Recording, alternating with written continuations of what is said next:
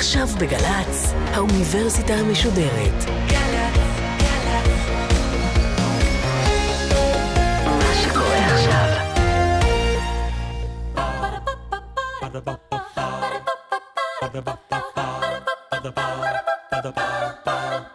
עכשיו. האוניברסיטה המשודרת מציגה מבוא ל עם קובי מידן, והסמסטר טקסטים מכוננים של הישראליות. והפעם שיחה עם הפרופסור ניסים קלדרון מאוניברסיטת בן גוריון על ירושלים של זהב מאת נעמי שמר. עורכת ראשית מאיה גאייר.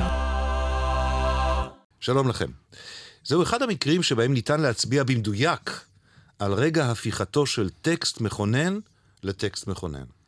זה אחד המקרים היותר נדירים שהרגע הזה גם מתועד. 15 במאי 1967.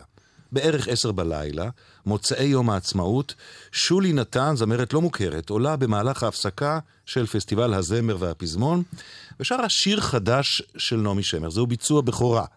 בערך שלושת אלפים צופים באולם, מיליון או משהו, אולי אפילו יותר בבית, יושבים עם החרדה בלב, החרדה של תקופת ההמתנה, כשלושה שבועות לפני מלחמת ששת הימים, וכך זה נשמע אז, באותו לילה. אוויר הרים צלול כיין,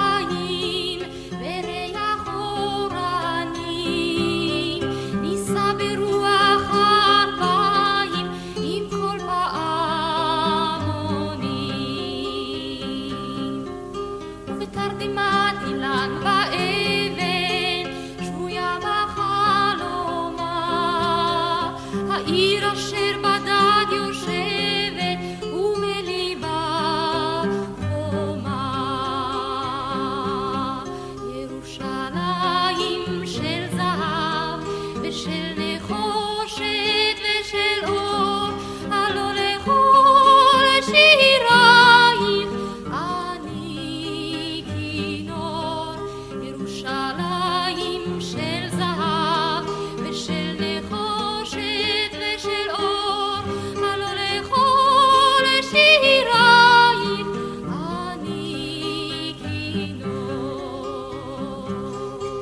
שולי נתן בביצוע הבכורה העולמי לירושלים של זהב. אני זוכר את עצמי כילד קטן מקשיב ומבין, אפילו אני הקטן, מבין שאני שומע רגע היסטורי. התשואות של הקהל נמשכו ונמשכו דקות ארוכות. זה לא הפסיק עד ששולי נתן לא שבה לביצוע נוסף. לא צריך להסביר הרבה על מעמדו של שיר, אם כבר שנים מתקיים ברצינות דיון בשאלה אם להפוך אותו להמנון לאומי. זה אומר הכל. עם השנים הפך השיר הזה לא רק לידוע ביותר של נעמי שמר, לבעל מעמד כמעט מקודש בשיח הישראלי, אלא גם למזוהי מלחמת ששת הימים, הניצחון הגדול והמחלוקת הגדולה שלא תמה. ניסים קלדרון, פרופסור באוניברסיטת בן גוריון במחלקה לספרות עברית, היה בין עורכי כתב העת סימן קריאה, גם מקרוב, כתב וערך ספרים רבים. בשנים האחרונות מתרכז בקשרים שבין המוזיקה הישראלית העכשווית לשירה. יום שני הוא ספר רחב היקף בנושא הזה, ובימים האלה הוא משלים ביוגרפיה מקיפה של מאיר אריאל, שגם הוא יתקשר לסיפורנו. שלום ניסים. שלום, שלום. אתחיל בקריאת השיר. בהחלט. אוויר הרים צלול כיין, וריח אורנים. נישא ברוח הארבעים עם קול פעמונים. ובתרדמת אילן ואבן שבויה בחלומה, העיר אשר בדד יושבת, ובליבה חומה. ירושלים של זהב ושל נחושת ושל אור, הלא לכל שירייך אני כינור.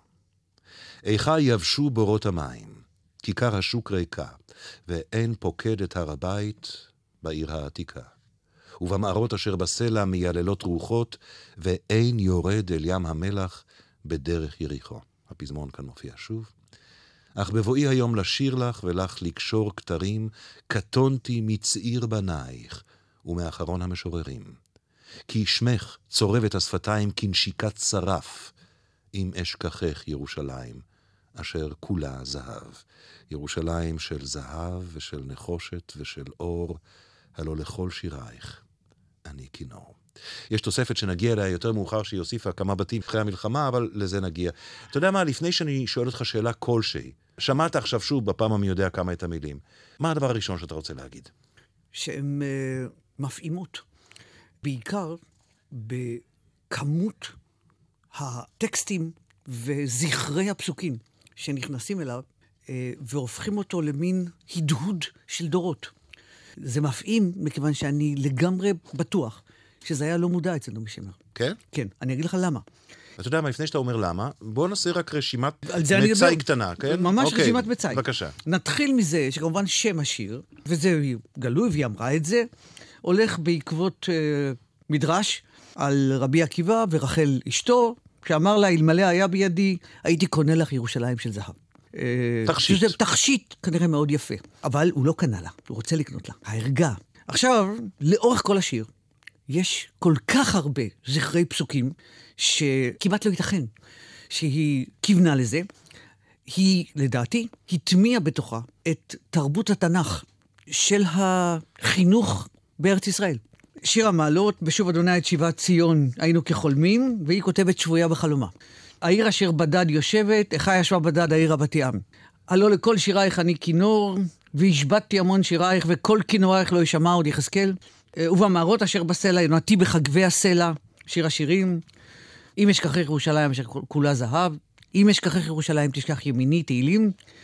וגם, הלא לכל שירייך אני כינור, זה יהודה הלוי, ואת אחלום שיבת שבותך, אני כינור לשירייך. בקיצור, יש כאן באמת בשיר הלא מאוד ארוך הזה. שפע. מעשה ו- תשבץ. ואני מאמין שהמאזינים לו, גם הם מרגישים שהשיר לא עומד לבד. שהשיר באמת מבטא אושר של טקסטים ואושר היסטורי. והשיבוט שלהם הוא כל כך אורגני, שצריך באמת לשבח את נעמי שמר, שכאילו הביאה אל השיר הזה את כל החינוך ההיסטורי של יהודי בארץ ישראל, שאגב, הוא גם של טקסטים מקודשים, אבל גם של טקסטים שהקדושה לא חלה עליהם. ההדהוד הזה של מקורות תרבותיים רבים מאוד, לדעתי, הופך את השיר לטעון מאוד, והייתי אומר גם לביטוי של הצלחת החינוך התרבותי היהודי.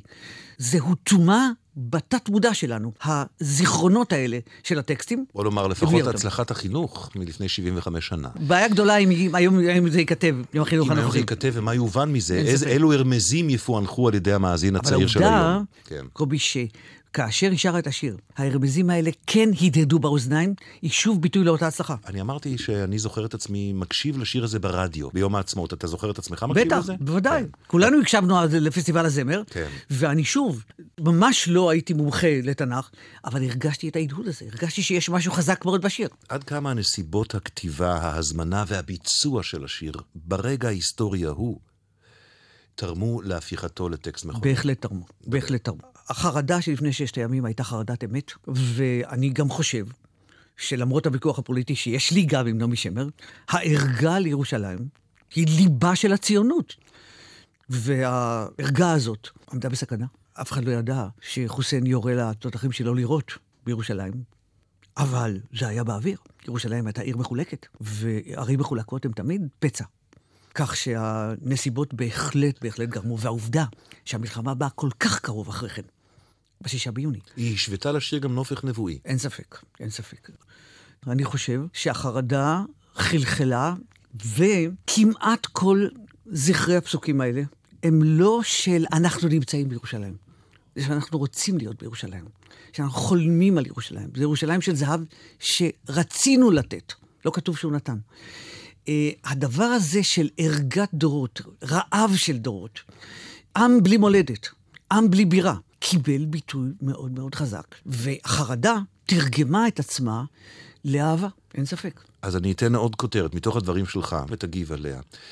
זה אולי השיר שמייצג את ישראל הקטנה של לפני 67, ישראל שבליבה חסר מאוד גדול, רגע לפני שהיא הופכת לישראל אני הגדולה. מסכים לגמרי, לכן אני מוכרח לומר, לדעתי, היא טעתה כשהוסיפה שני בתים, לא בגלל הוויכוח הפוליטי, אלא הערגה, עוצמתה כשיר, היא בזה שזאת נשארת ערגה. רק נקרא אותם. חזרנו אל בורות המים, לשוק ולכיכר, שופר קורא בהר הבית, בעיר העתיקה, ובמערות אשר בסלע, אלפי שמשות זורחות, נשוב נרד אל ים המלח בדרך יריחו. אפילו המנגינה לא קולטת את החדווה כאן. בשביל חדווה כזאת צריך מנגינה אחרת וצריך מסורת אחרת. המסורת של הזמר העברי היא מסורת מינורית והיא מסורת של עצב. אגב, מי- מיטבו של הזמר העברי, בלי שום ספק, זה הקינה על הנופלים בקרבות. שם באמת קיבלנו יצירה למופת, ועד היום אנחנו מקוננים על מתינו באמצעות הזמר העברי, אין ספק. וזאת עוד סיבה שלא עלינו בימים של אסונות ושל פיגועים או של מלחמות או זיכרון, אנשים אומרים, המוזיקה הזאת שיש ברדיו היא המוזיקה הנפלאה והישראלית ביותר. נכון, אבל לא בימים של שמחה. כי יש משהו בזמר העברי שלא יודע לבטא, א', לא שמחה גדולה, אבל גם לא כיעור, לא ביקורת. אין שיר ביקורתי אחד בכל הזמר העברי. אין שיר אחד שאומר זה מכוער.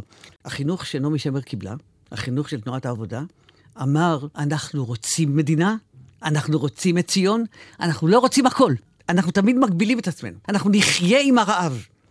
ובמובן הזה, השיר בהחלט הוא ביטוי לאיזה לחיות עם הרעב. לא מיותר גם לציין, בהקשר של ההיווצרות של השיר הזה, שהוא שיר מוזמן. זה מאוד מעניין בעיניי. זאת אומרת, הסיפור הוא ידוע, טדי קולק ביקש וגיל אלדמה היה מעורב.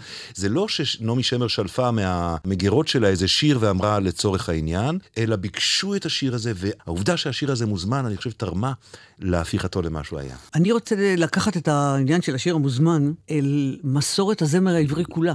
הזמר העברי שהתחיל במושבות הראשונות, מורים כתבו אותו, ואחר כך אה, שנות ה-30, ה-40, ה-50, אלתרמן, אה, הלהקות הצבאיות. המהלך הזה במידה רבה שיאו, ולדעתי, סיומו בגדול, עם ירושלים של זהב. והעניין של המוזמן היה טבוע בטבע של הזמר העברי.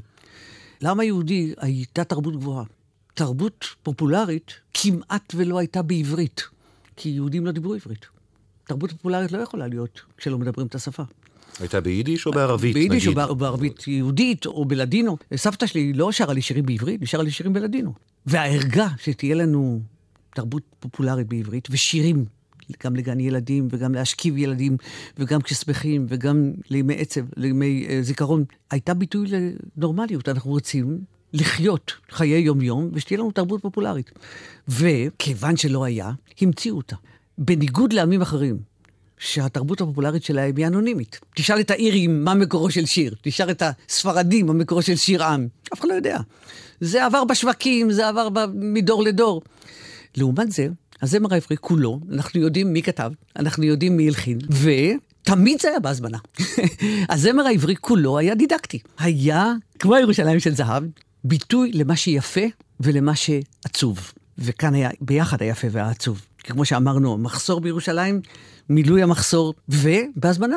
פעם זה הזמנה של טדי קולק, אבל לא פחות מזה, זה הזמנה של המטאטה, או זה הזמנה של מורים שביקשו לכתוב שירים לילדים.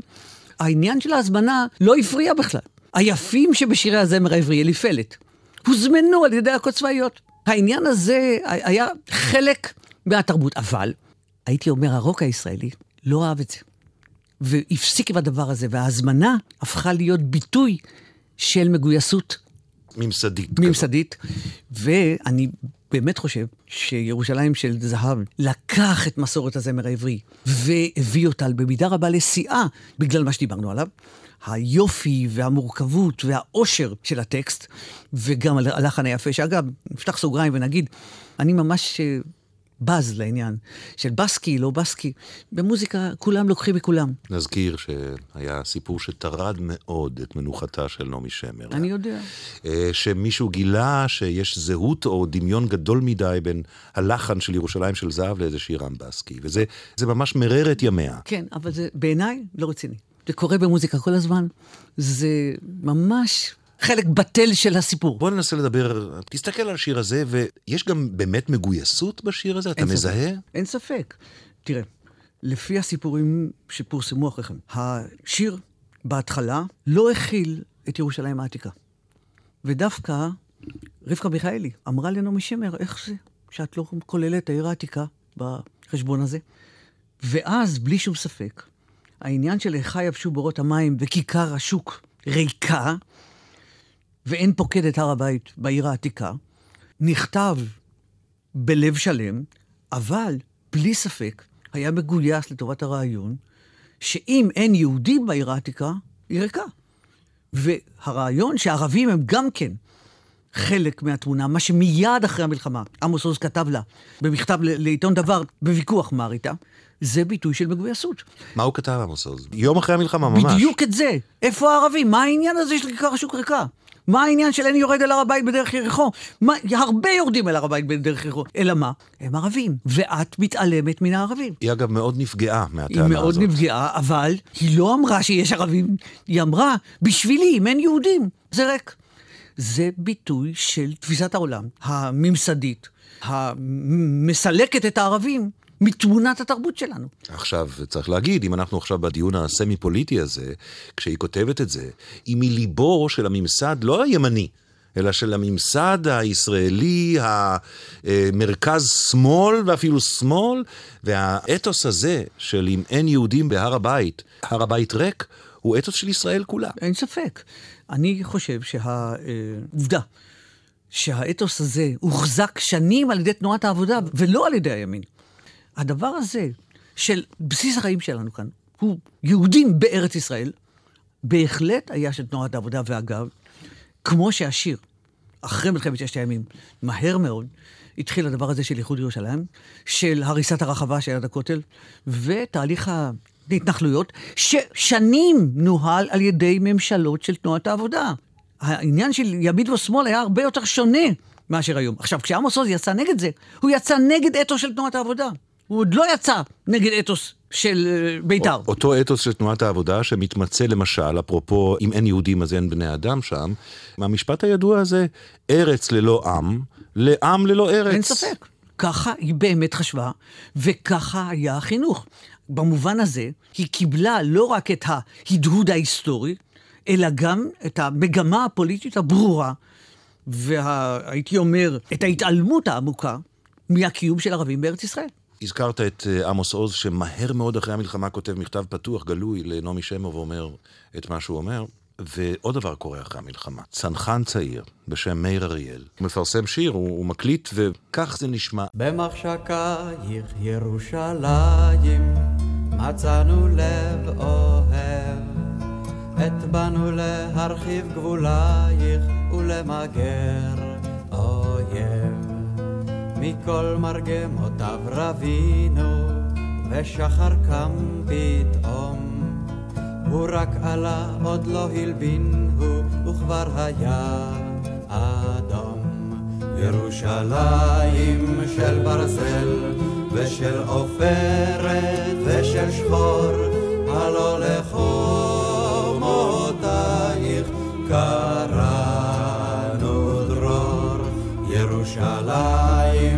של ברזל ושל עופרת ושל שחור, הלא לחומותייך קראנו דרור. מאיר אריאל היה צנחן שהשתתף בכיבוש ירושלים, והיה ביחידה שפרצה אל מוזיאון רוקפלר. היו שם המון נפגעים, רבים מחבריו נהרגו.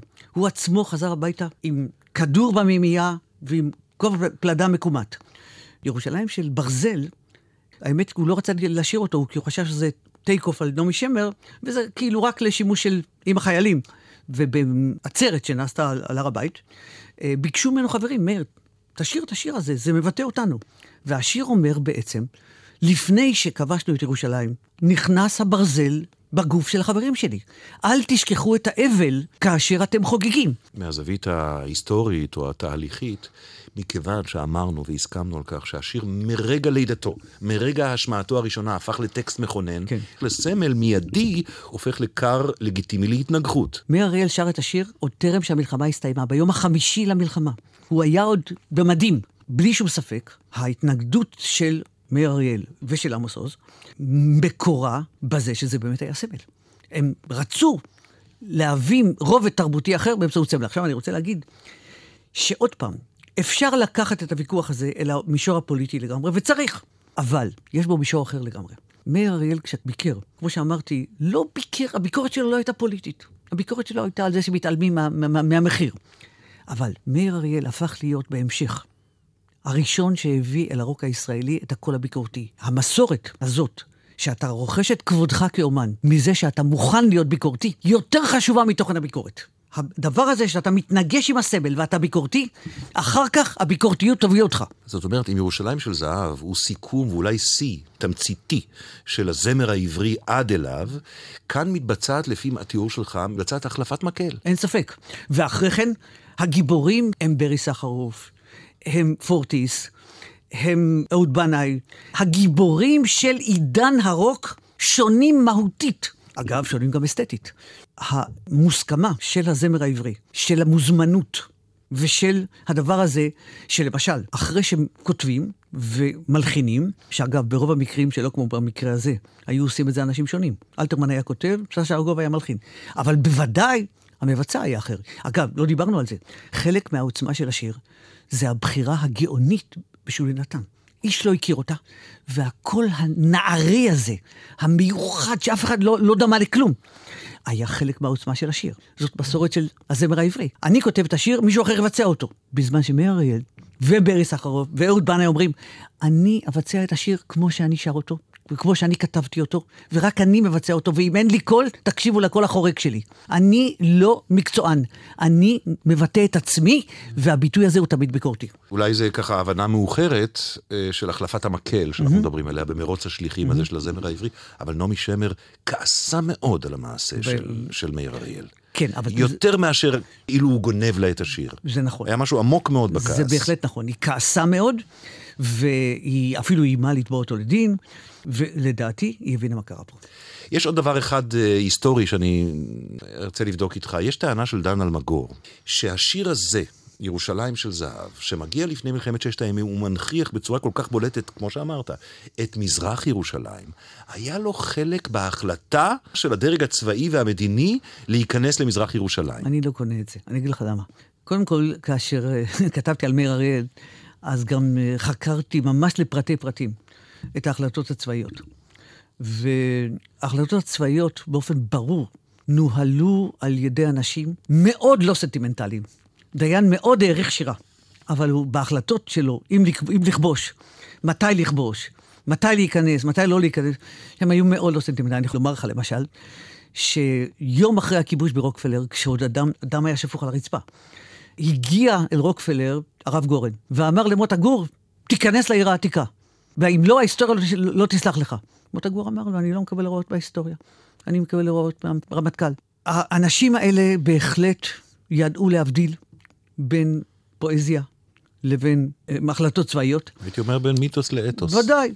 וההחלטה לכבוש את ירושלים נבעה מהמחשבה שצריך לגמור את ה...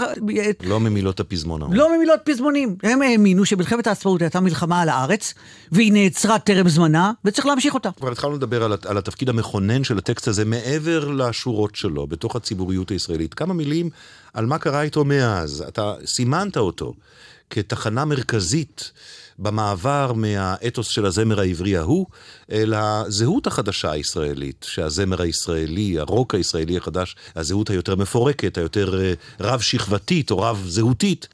איזה עוד תפקיד יש לו מאז? מה התפקיד או מה המקום של אה, ירושלים של זהב בשנים ש, שחלפו מאז? אני חושב שהשיר שומר על מעמדו, שוב, בצורה מעניינת. אנשים בקלות מעבירים ויכוחים פוליטיים לוויכוחים אסתטיים. אני חושב שגם מי שחושב שמלחמת ששת הימים הייתה הגשמה של הבטחה משיחית, וגם מי שחושב שהוא היה התחלה של אסון של כיבוש, שניהם חשוב להם להדגיש את הרגע שבו עברנו מעידן אחד לעידן אחר. שניהם רוצים לסמן את הרגע הזה, ושניהם לא מוותרים על השלבים השונים של התהליך, וכאילו נאחזים. תראה, אתה בטח יודע שמי שהציע להפוך את ירושלים של זהב להמנון אורי אבנרי. לא פחות ולא יותר. אתה שים- אגב בעד? לא. לא. אני חושב שלא משנים המנונים, בכל הרצינות. תרבות רצינית לא משנה המנונים. זה לא כל יום ולא אפילו ברגעים קריטיים. אנחנו מדברים על, על מה קרה עם השיר הזה ברבות השנים, איך הוא נתפס במאוחר. והדברים שאתה אומר כאן בעדינות, אה, וגם מזהיר ממעבר קל מדי מפואזיה לפוליטיקה, נדמה לי שדן מירון אה, עשה את המעבר הזה בככה, בשתי רגליים ובנפש חפצה. גם מאוד- ובדריסה קשה מאוד, לדעתי. הוא גם חולק לה שבחים ואומר שהיא הצליחה אפילו במה שאלתרמן לא הצליח. כלומר, להבקיע מהאליטה, נניח מהפלמ"ח או מהיישוב המאורגן, מה שנקרא, אל שכבות העם. במובן הזה יוצרת עממית גדולה.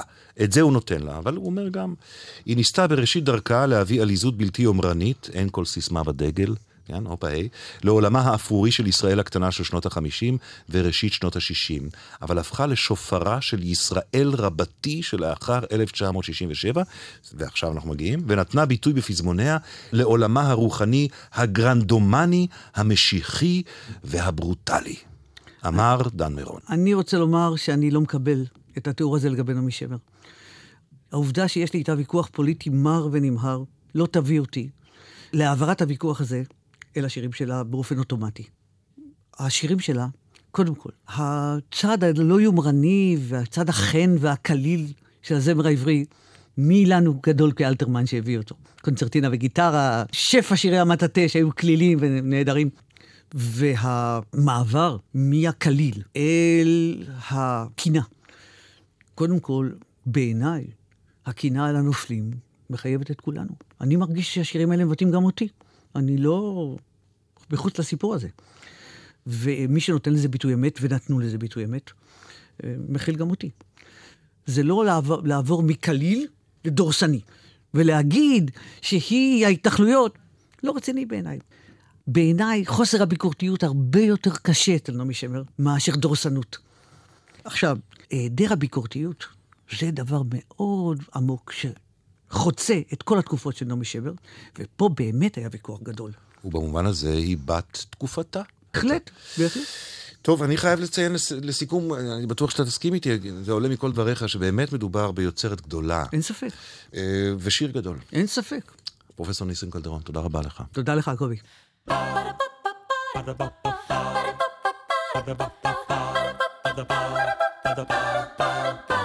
האוניברסיטה המשודרת מבוא ל. קובי מידן שוחח עם הפרופסור ניסים קלדרון מאוניברסיטת בן גוריון על ירושלים של זהב, מאת נעמי שמר. עורכת ומפיקה מיקה נחטיילר. מפיקה ראשית אביגיל קוש. מנהלת תוכן מאיה להט קרמן. עורך דיגיטלי נדב הלפרין. האוניברסיטה המשודרת בכל זמן שתרצו, באתר וביישומון של גל"צ, וגם בדף הפייסבוק של האוניברסיטה המשודרת.